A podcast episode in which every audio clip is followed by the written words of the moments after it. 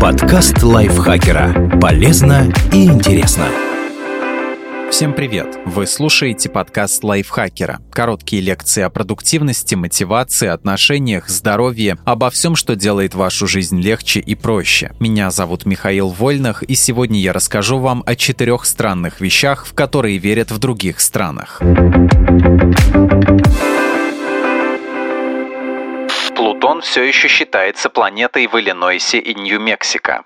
Долгое время, по крайней мере с 1930 года, считалось, что полноразмерных планет в нашей Солнечной системе 9, и последний из них — Плутон. Но потом астрономы обнаружили еще множество небесных тел за его орбитой, которые мало уступали ему размерами. Эрида, Макемаке, Хаумеа, Квавар, Седна и другие. Астрономы решили, что не стоит увеличивать число планет в нашей системе до 15 и выше. Лучше просто Плутон и схожие с ним тела окрестить карликовыми транснептуновыми объектами и забить на это дело. Лучше просто Плутон и схожие с ним тела окрестить карликовыми транснептуновыми объектами и забить на это. В общем, 24 августа августа 2006 года его лишили статуса планеты. Плутон, по всей видимости, довольно равнодушно отнесся к этой новости, а вот на Земле не все были готовы смириться с новым положением вещей. Так, в штате Иллинойс, США, палаты представителей штата официально приняли резолюцию, согласно которой на их Земле Плутон будет всегда считаться не каким-то карликовым планетоидом, а самой полноценной планетой. Сделали это в честь его открывателя, астронома Клайва Томба, который был уроженцем штата. За компанию с Иллинойсом подобную резолюцию резолюцию утвердили и в Нью-Мексико, поскольку там он долгое время жил и работал. Так что, оказавшись в тех краях, на вопрос, сколько планет в Солнечной системе, отвечайте 9, иначе обидите местных. И, кстати, американское диалектное общество в 2006 назвало словом года «плутоут» или «оплутонить», то есть понизить кого-то в статусе.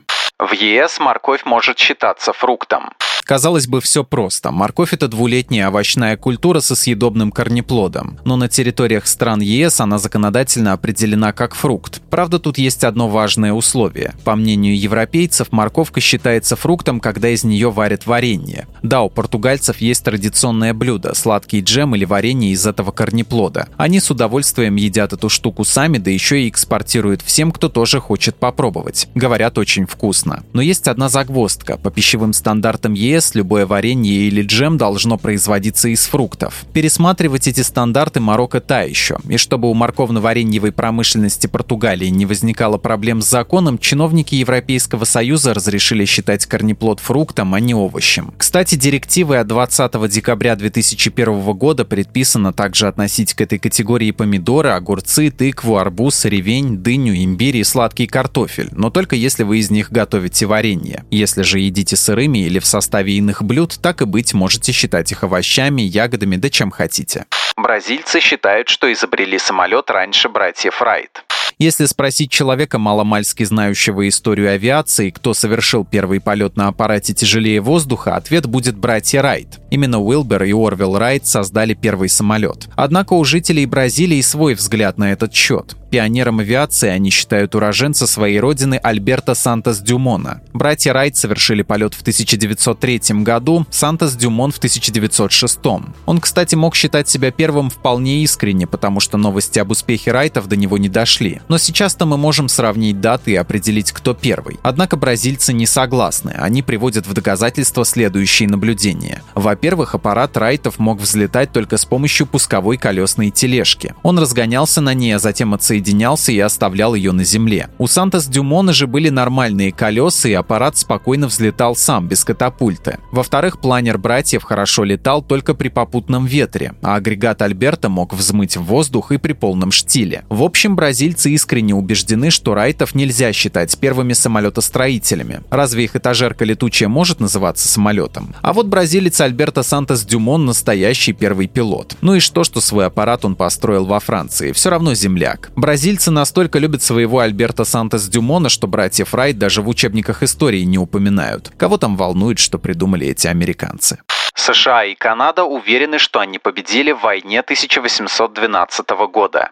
Пока в 1812 году Российская империя отбивалась от наседающего Наполеона, на другой стороне глобуса были свои разборки. С июня 1812 по февраль 1815 США и Канада воевали, причем кто победил до сих пор решить не могут. За три десятилетия до этих событий США выгнали со своей земли Великобританию во время войны за независимость. Однако Канада оставалась колонией. Британцы тогда воевали с Францией. США же, демонстрируя, как им безразличны проблемы бывших хозяев на другом континенте, открыто торговали с Наполеоном. В общем, Британии это надоело, и она использовала свой флот, базировавшийся в Канаде, чтобы захватывать американские торговые суда, возившие товар к Наполеону. Объясняли они свою агрессию тем, что там якобы скрывались дезертиры, уклонявшиеся от войны с Францией. Заодно под этим же предлогом экипажи реквизированных американских кораблей оперативно забревали в армию и заставляли их служить на английском флоте.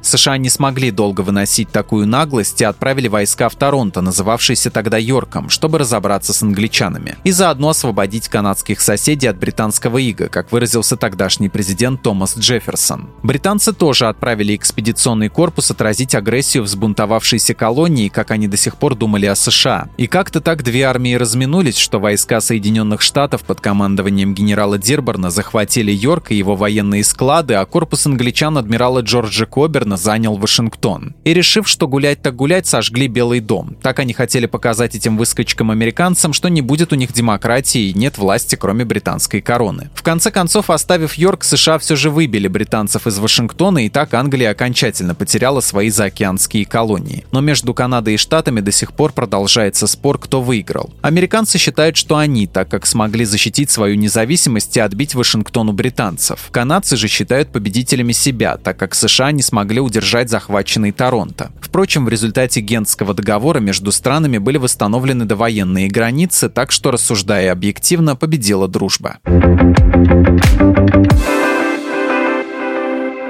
Спасибо Дмитрию Сашко за статью. Подписывайтесь на подкаст Лайфхакера на всех платформах, чтобы не пропустить новые эпизоды. А еще слушайте наш кулинарный подкаст «Время есть». В нем мы говорим, как выбирать, хранить и готовить разные продукты. Ссылка на него будет в описании. На этом я с вами прощаюсь. Пока. Подкаст Лайфхакера. Полезно и интересно.